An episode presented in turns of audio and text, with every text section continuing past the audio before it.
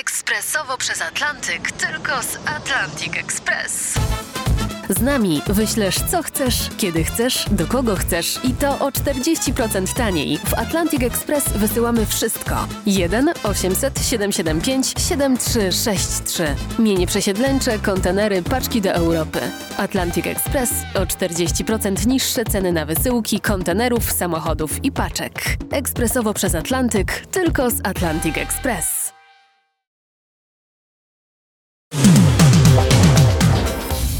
To podsumowanie dnia czwartku, 4 lutego.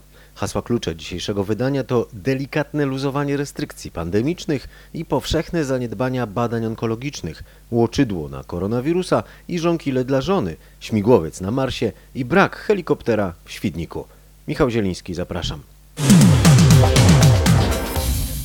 Jutro, około południa, rząd ma ogłosić, co dalej z obostrzeniami koronawirusowymi. Wszystko wskazuje na to, że rząd zapowie, że od 15 lutego otworzy hotele. Sygnalizował to dziś oficjalnie m.in. wicepremier Jarosław Gowin. Natomiast premier dał do zrozumienia, że nie ma co liczyć na śmiałe otwieranie gospodarki. Mateusz Morawiecki użył wręcz określenia delikatne luzowanie. Czego jeszcze można się spodziewać o tym Krzysztof Berenda? Tak jak sygnalizowaliśmy wczoraj, bardzo poważnie rozważane jest otwarcie małej infrastruktury sportowej, czyli kortów, boisk, lodowisk. Możliwe jest także dalsze poluzowanie w kulturze. Mówimy o tym, że coś jest rozważane i możliwe, dlatego że rząd nie podjął jeszcze ostatecznej decyzji w tej sprawie. Na niekorzyść otwierania działa na przykład fakt, że mamy bardzo dużo zgonów i od kilku dni mamy ponad 400 ofiar koronawirusa dziennie. Dlatego lekarze luzowania ograniczeń nie chcą. Z drugiej strony są oczywiście politycy, którzy luzować chcą. Prowadzą właśnie na przykład badania opinii publicznej pokazujące, czego ludzie najbardziej oczekują, a jakie ograniczenia jeszcze trochę przetrzymają. Hotelarze mówią, że najbardziej obawiają się scenariusza jak z wyciągami, że poniosą koszty związane z ponownym otwarciem, a za tydzień albo dwa rząd znów zmieni swoją decyzję.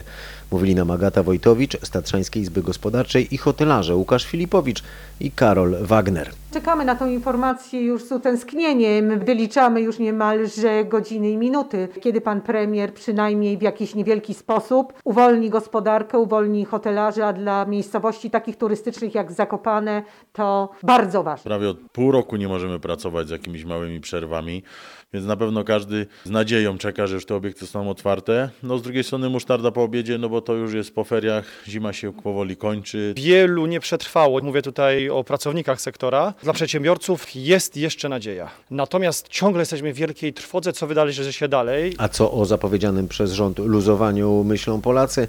Zapytaliśmy przechodniów na otwarcie, jakich obiektów czekają najbardziej. No raczej restauracja. Czasem chodziłam na obiady. No kino też oczywiście. No i przede wszystkim kawiarnia, bo z koleżanką chodziłyśmy na kawę.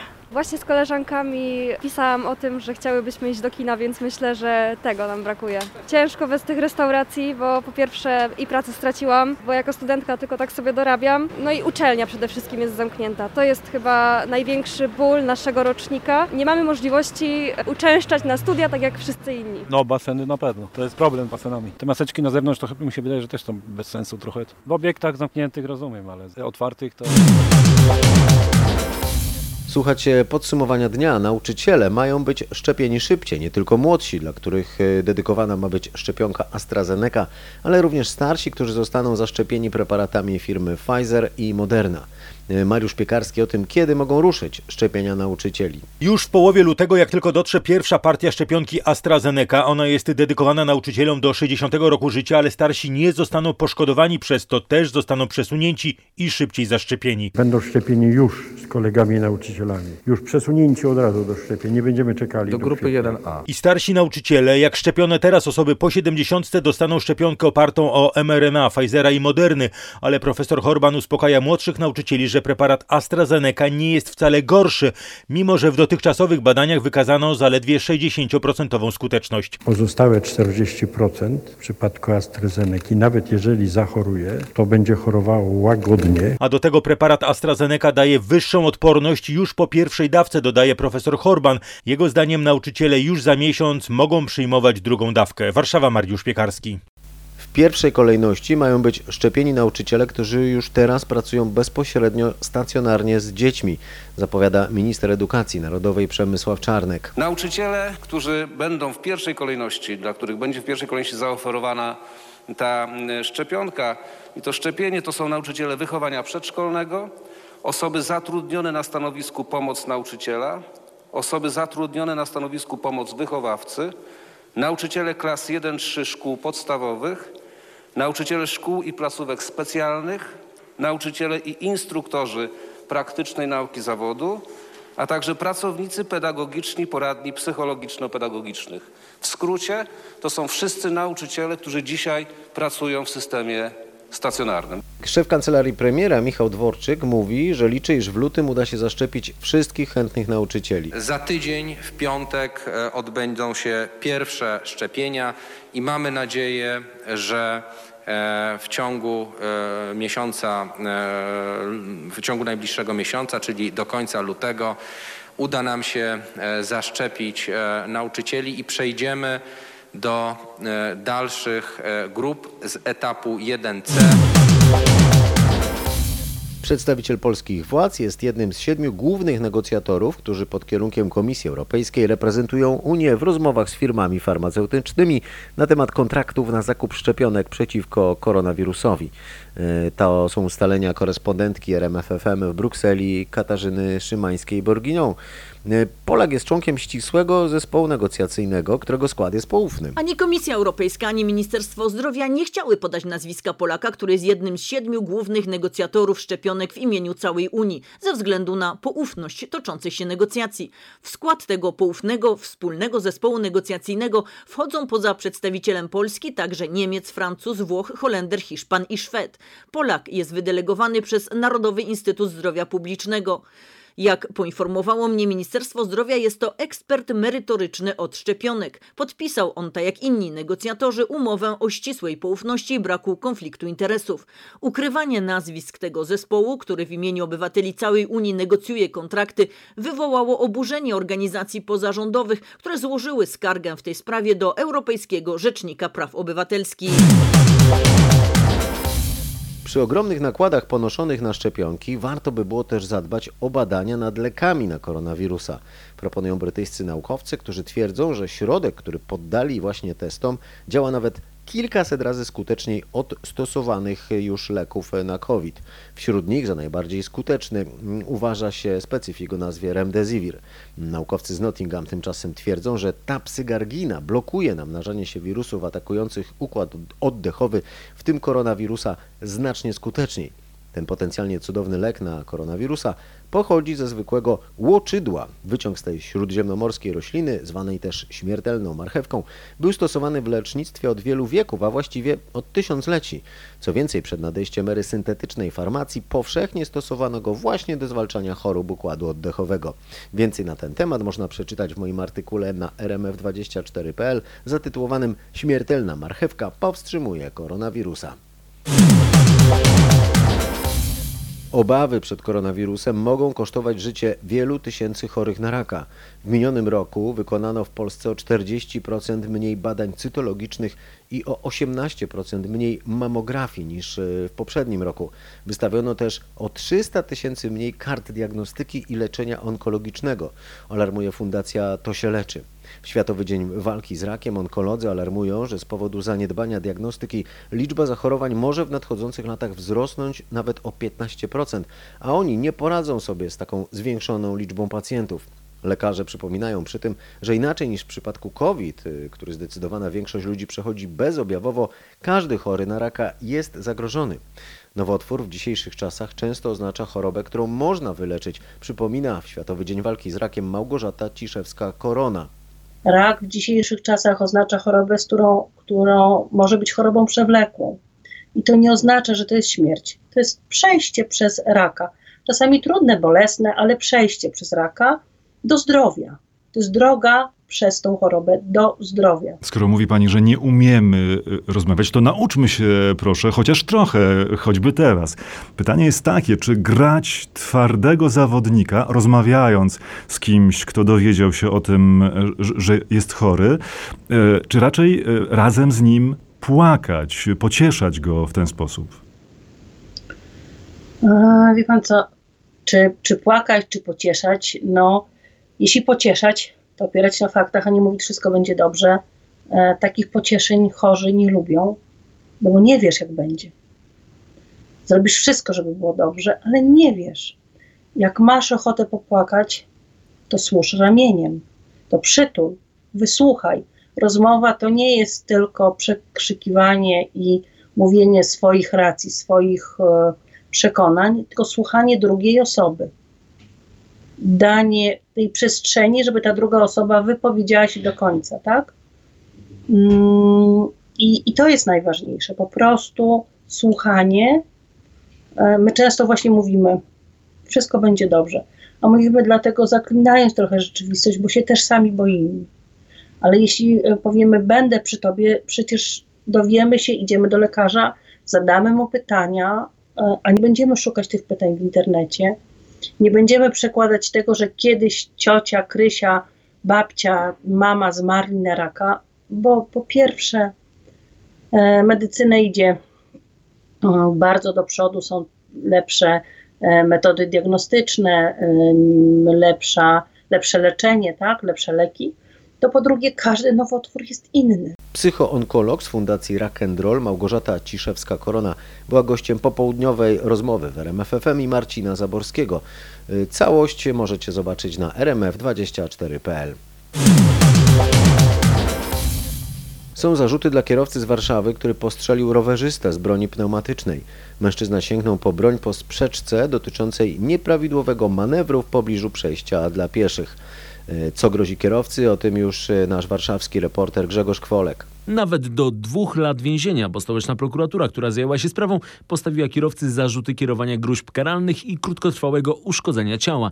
Do sprzeczki doszło kilka dni temu na Woli, w okolicy przejścia dla pieszych, w pobliżu skrzyżowania ulic Żelaznej i Ogrodowej. Rowerzysta zwrócił uwagę kierowcy na nieprawidłowy jego zdaniem manewr. Ten najpierw naubliżał rowerzyście, a potem sięgnął po pneumatyczny rewolwer.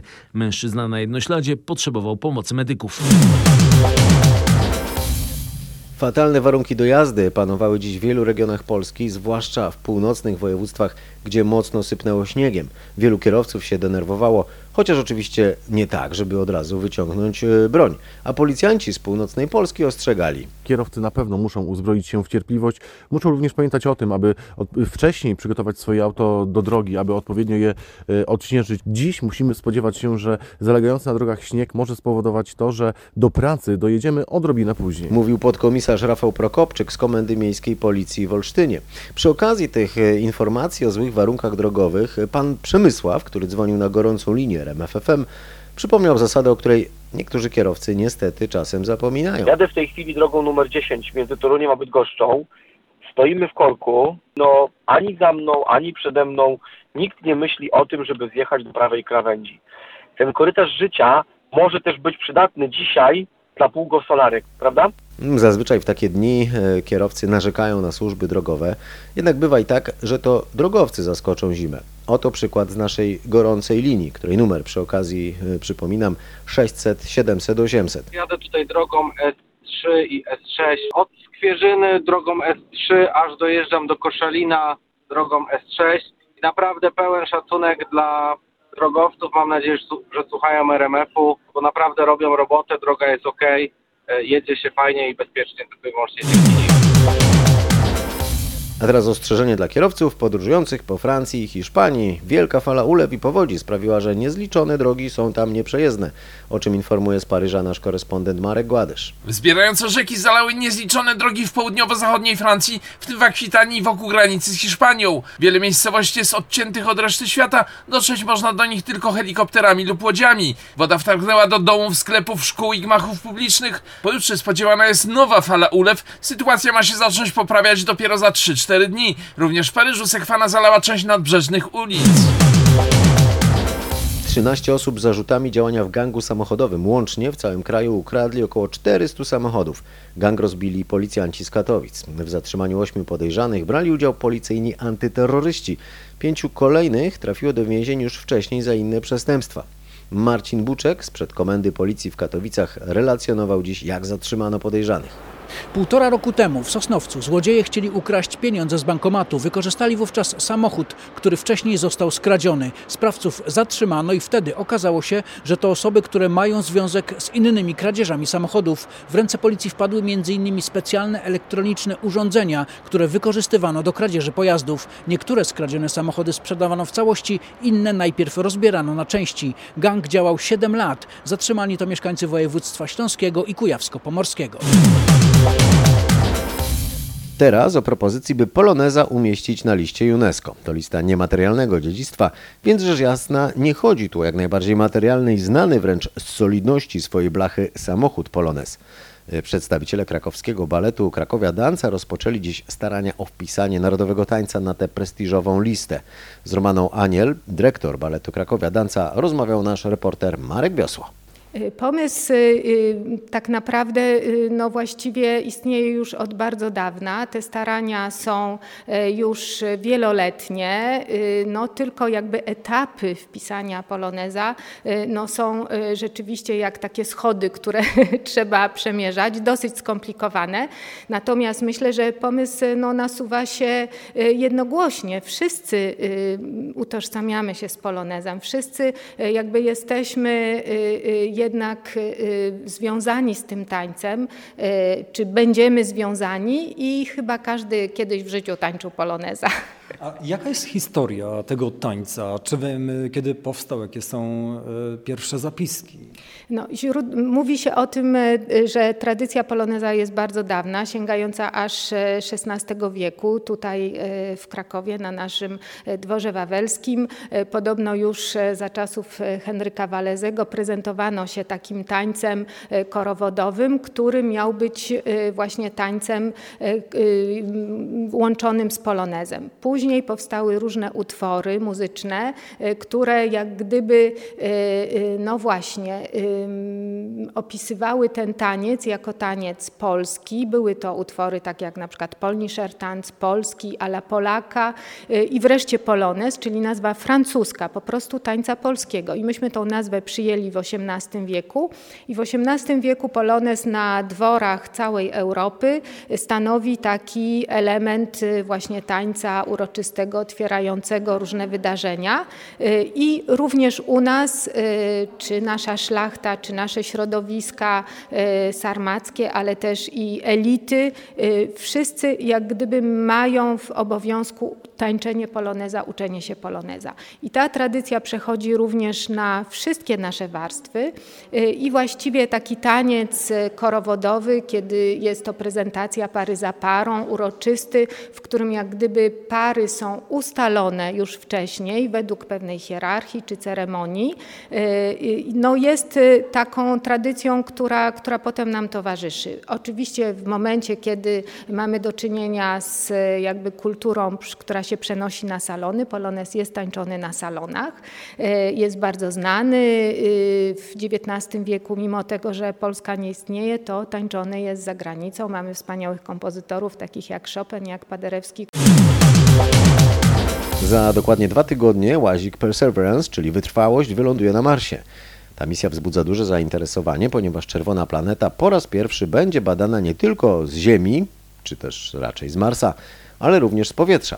Z astronomem doktorem Leszkiem Błaszkiewiczem z Uniwersytetu Warmińsko-Mazurskiego w Olsztynie rozmawiał o tym nasz reporter Piotr Błakowski. Po raz pierwszy na Marsie zostanie umieszczony zarówno łazik marsjański, ale też Inquenity, czyli pomysłowość w postaci śmigłowca. Coś w rodzaju drona takiego z, z, z dużym śmigłem, który będzie wznosił się w tej rzadkiej atmosferze marsjańskiej, jednak no, policzono parametry tego pojazdu i są przewidziane właśnie na tą rzadką atmosferę. Będzie mógł wykonywać zdjęcia z góry i pokonywać troszeczkę większe dystanse niż zazwyczaj robią to łaziki. Śmigłowiec zniknął tymczasem z ronda w Świdniku. Helikopter, który witał wszystkich w mieście, trafi do remontu.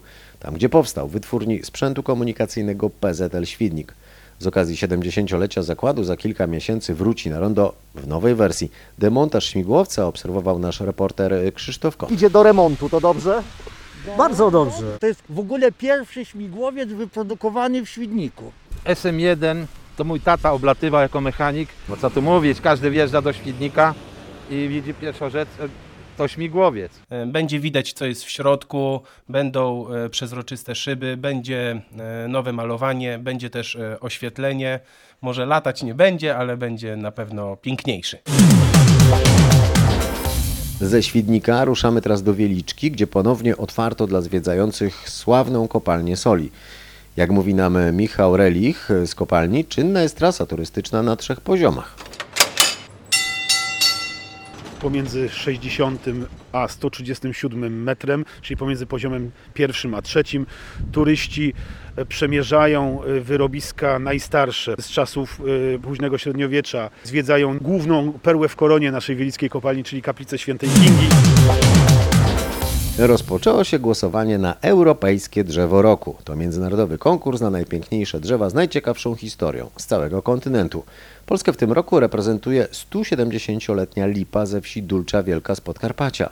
To drzewo, które w ubiegłym roku zostało polskim drzewem roku. Naszym polskim reprezentantem jest lipa świętego Jana Nepomucena. Rośnie na skraju wsi Dulcza Wielka w sąsiedztwie pól. Bardzo ciekawą rozłożystą koronę, która zacienia ponad 400 m2 powierzchni. Przez okolicznych mieszkańców jest nazywana wiejską dobrodziejką, bo od lat dawała cień pracującym w polu, a wędrującym odpoczynek. Obecnie pod lipą odbywają się różnego rodzaju wydarzenia kulturalne, a nawet wesela. E, W pobliżu niej stoi kapliczka świętego Jana Nepomucena, która nadaje temu miejscu specjalnego klimatu.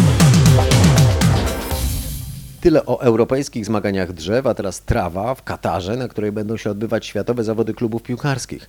Faworytem do zwycięstwa jest triumfator Europejskiej Ligi Mistrzów. To Bayern Monachium na czele z Robertem Lewandowskim, który rywalizację rozpocznie w poniedziałek, o czym informuje Wojciech Marczyk z redakcji sportowej RMF. Bawarczycy w półfinale zmierzą się ze zwycięzcą dzisiejszego meczu ćwierćfinałowego, w którym spotkają się mistrz Kataru Al-Duail z mistrzem Afryki egipskim Malali. W drugim ćwierćfinale meksykańskie Tigres, czyli mistrz strefy CONCACAF, zagra z triumfatorem Azjatyckiej Ligi Mistrzów Ulsan Hyundai. Zwycięzca tego starcia spotka się w półfinale z Palmeiras. Bayern Monachium do Kataru wyleci w piątek po ligowym meczu z Hertą. To spotkanie rozpocznie się o 20, czyli pół godziny wcześniej niż planowano. Wszystko po to, by Bawarczycy mieli czas przeprowadzić testy na koronawirusa.